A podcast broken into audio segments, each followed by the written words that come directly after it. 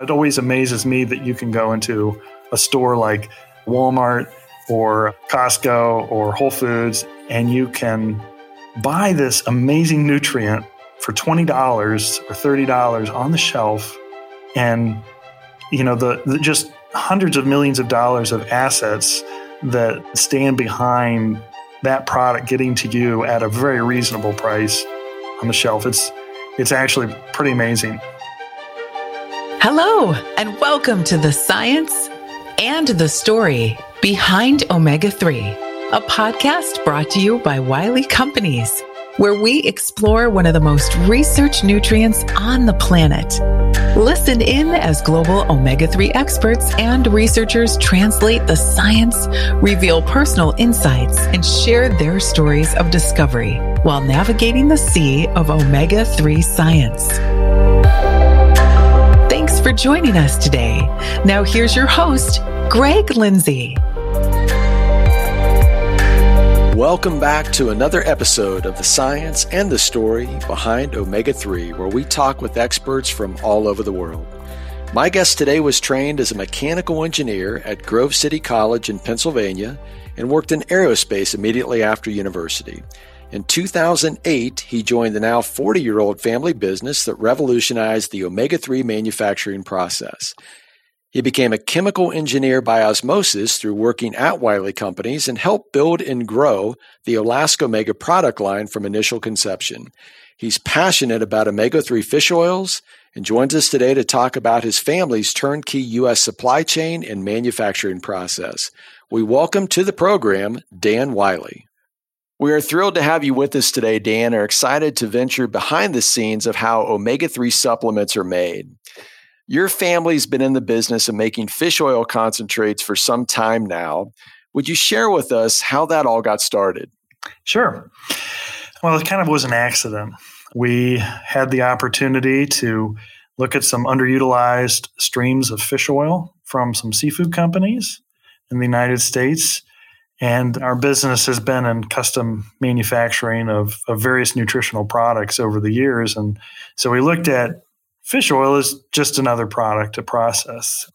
And so we, the more we learned about the source and the technology of manufacturing and and the benefits of what omega 3s do in the body, uh, it really became a compelling story that that we were all excited to dig into and and really look at it more than just a business, but as a way to put a healthy product into into people's lives. So I, I know the Wiley Company story, and it's a pretty fascinating story. So, uh, do you recall the time when you made the connection between being that everyday family owned business in small town Ohio and then that business supplied nutrients that people need globally? What was that like for you and, and for your family? Well, I don't know if there was like a time when, like an aha moment to make the connection. We have been in business for about 40 years. This is our 40th year.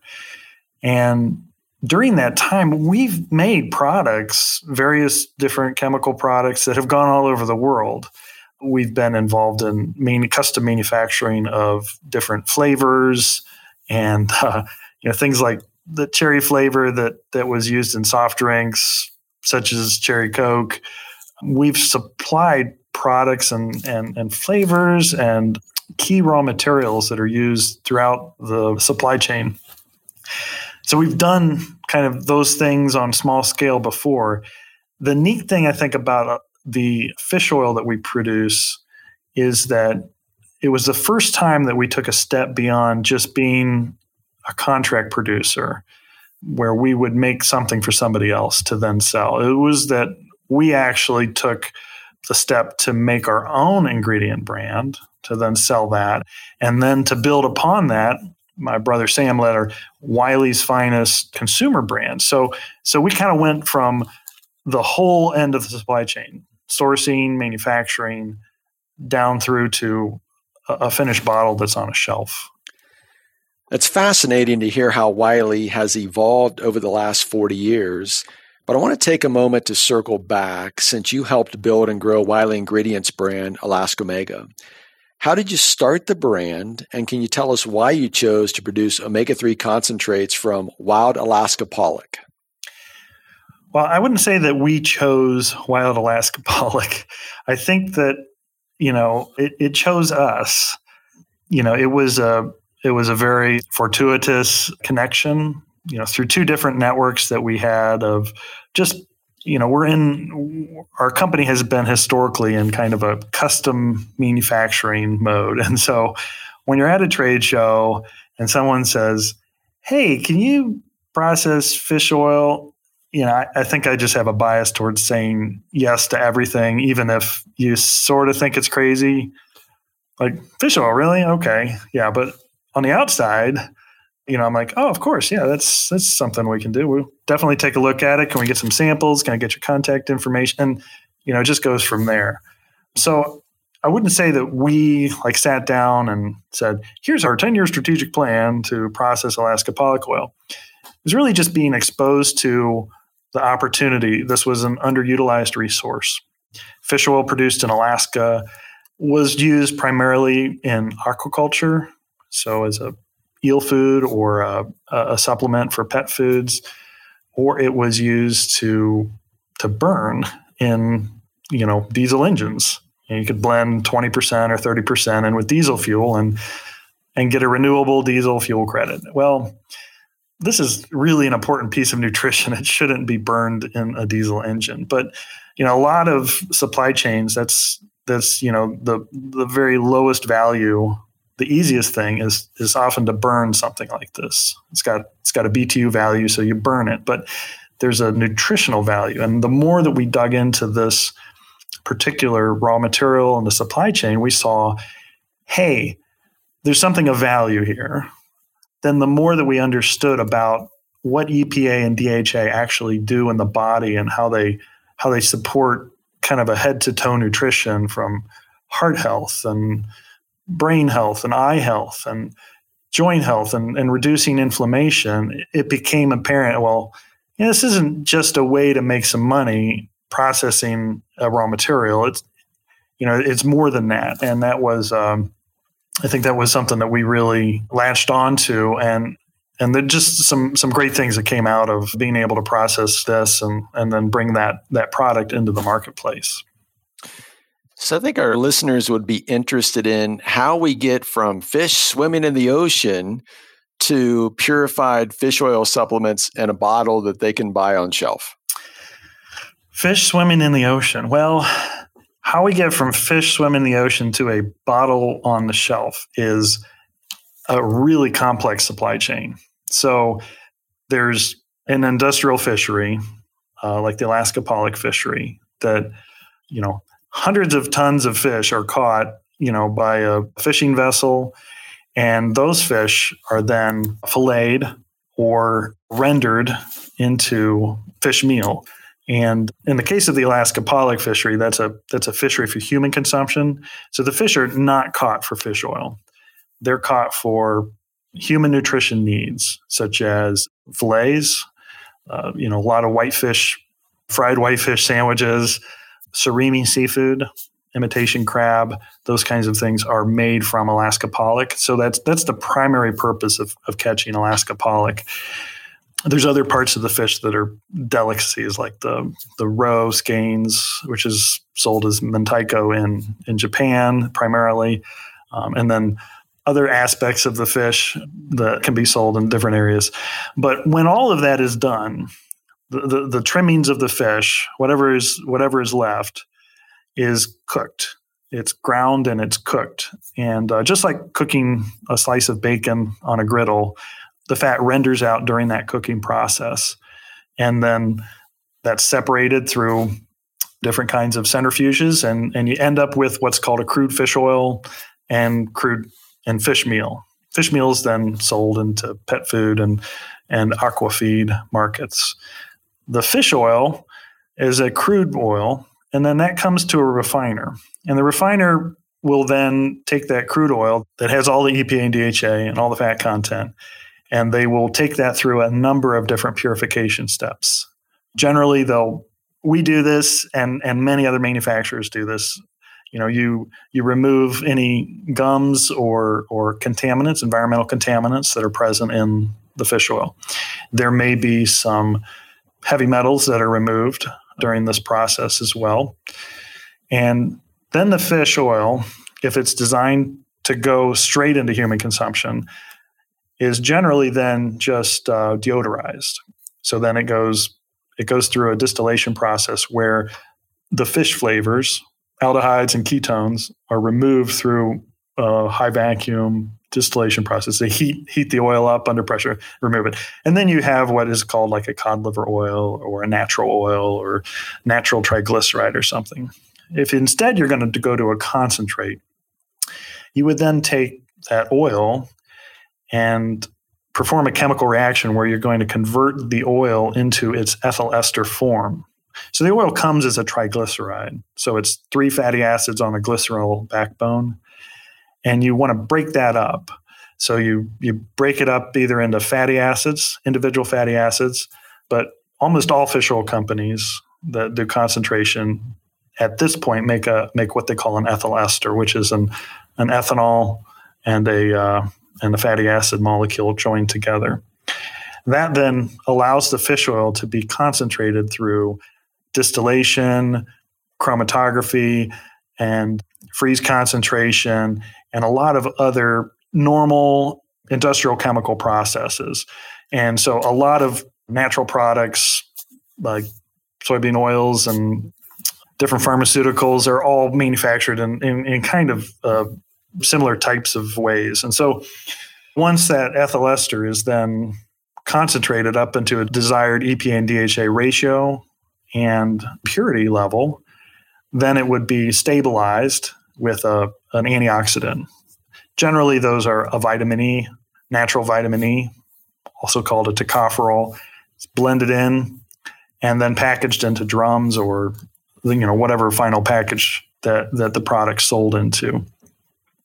Those products then are sent to an encapsulation plant where they'll they'll be put in between two pieces of gelatin and kind of those two pieces of gelatin are are welded together almost under heat and the oil is injected in between in, between the pieces of gelatin and those gel caps then contain the oil they're dried to a certain humidity level put in a bottle sealed and and then they head off to to wherever the retail location is. Sometimes the fish oil is is then put into a bottle. If it's a liquid fish oil, it'll, it'll be just bottled, uh, just like a salad dressing or or something like that.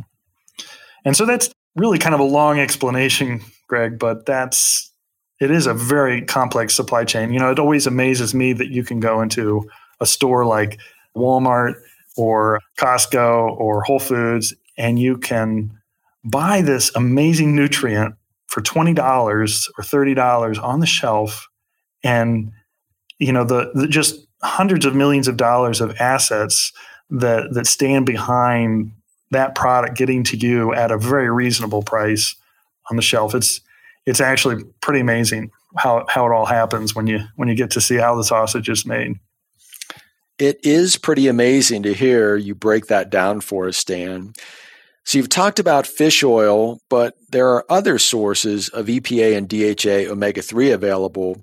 Where else can we find EPA and DHA? EPA and DHA are really synthesized in, you know, single cell organisms in algae and plankton that floats in the ocean.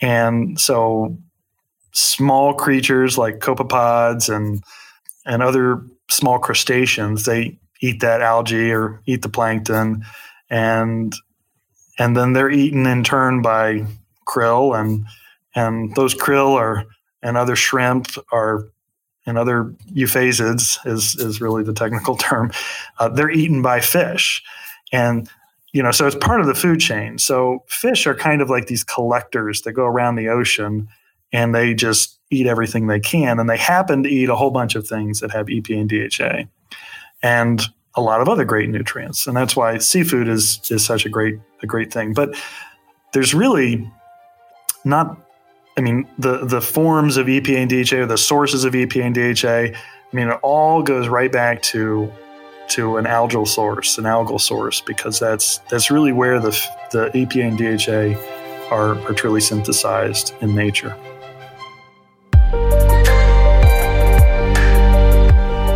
Like what you hear so far? Make sure you never miss a show by clicking the subscribe button now. This podcast is made possible by listeners like you. Thank you for your support. Now back to the show.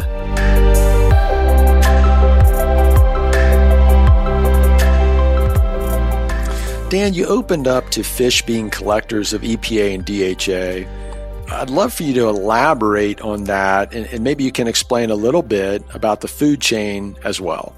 So it goes all the way back to the single cell organisms, the algae that express oil in their genes, and they tend to express a certain amount of EPA and DHA. So those algae are eaten by uh, krill, euphausiids, or shrimps. They're they're eaten by copepods and small crustaceans and those crustaceans and shrimps and krills are then eaten by fish. So as as you go up the food chain, you know, and then the fish are eaten by birds and sea lions and sharks or or uh, whales or you know just however and then finally and then finally you know people because uh, man tends to be at the top of the food chain so you know we can we can trace the EPA and the DHA all the way back down to those little plankton or, or algae growing in the ocean. And you think about the, the surface of the earth is covered by, you know, 75% water and the plankton that grow all over the ocean in, in the water. I think it's more than it's more than like all the trees on earth in terms of like uh, it's it's plant matter. It's it's a huge. I mean, it just really boggles the mind about how much algae there is out there in the ocean. And it doesn't really seem like there's that much because hey, it's the ocean. You know, there's a lot of water, but there's a huge amount of plant life that's that's floating in the ocean. Dan, as you know, industrial fisheries have been a hot topic in the news lately. Would love to get your take on the concerns surrounding sustainable fishing and overfishing.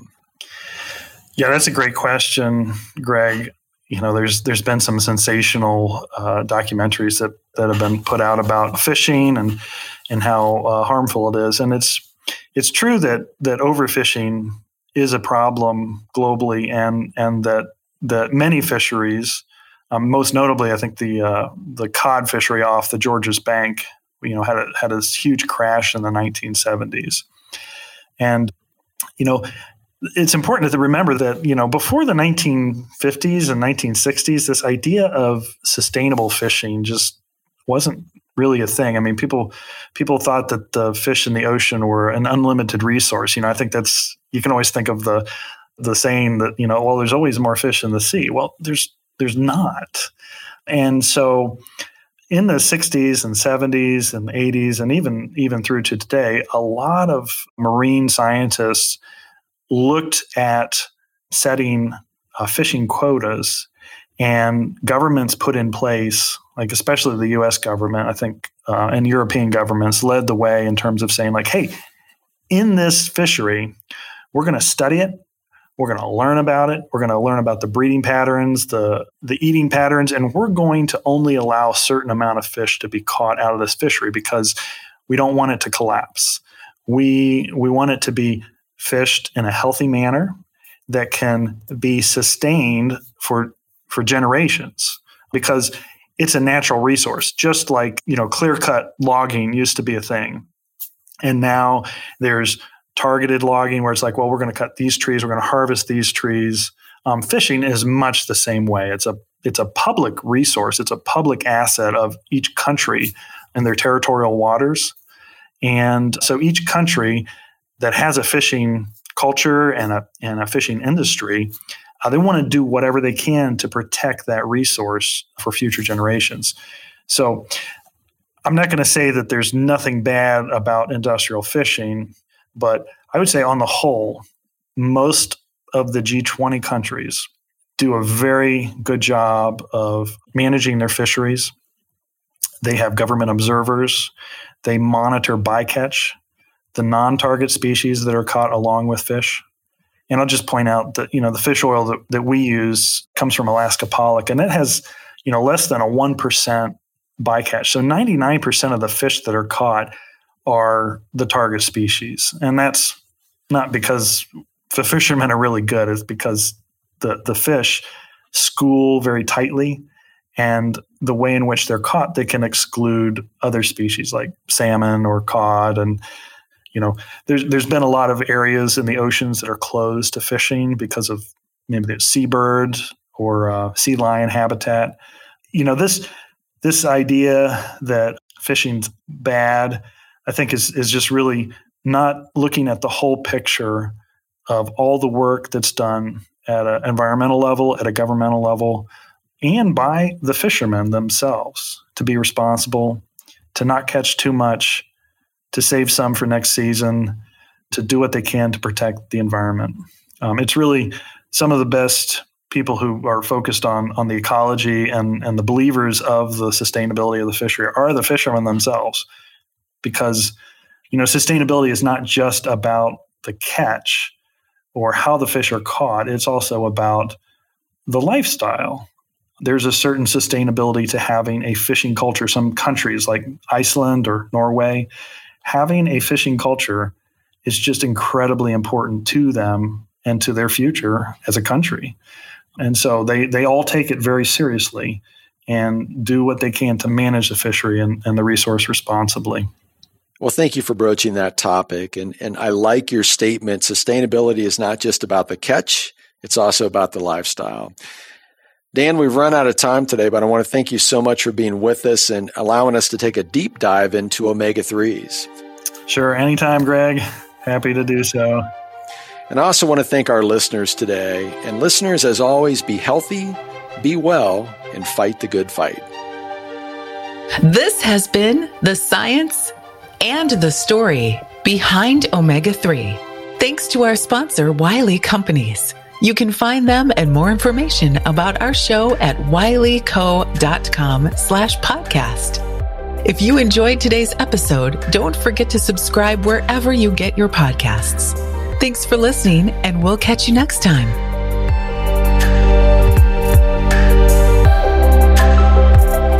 Any statements on this podcast are the opinion of the scientific guest and or author and have not yet been evaluated by the FDA. The information we may provide to you is designed for educational purposes only is not intended to be a substitute for informed medical advice or care. This information should not be used to diagnose, treat, or prevent any health issues or conditions without consulting a healthcare professional. If you are experiencing a health issue or condition, we suggest you consult with your healthcare professional.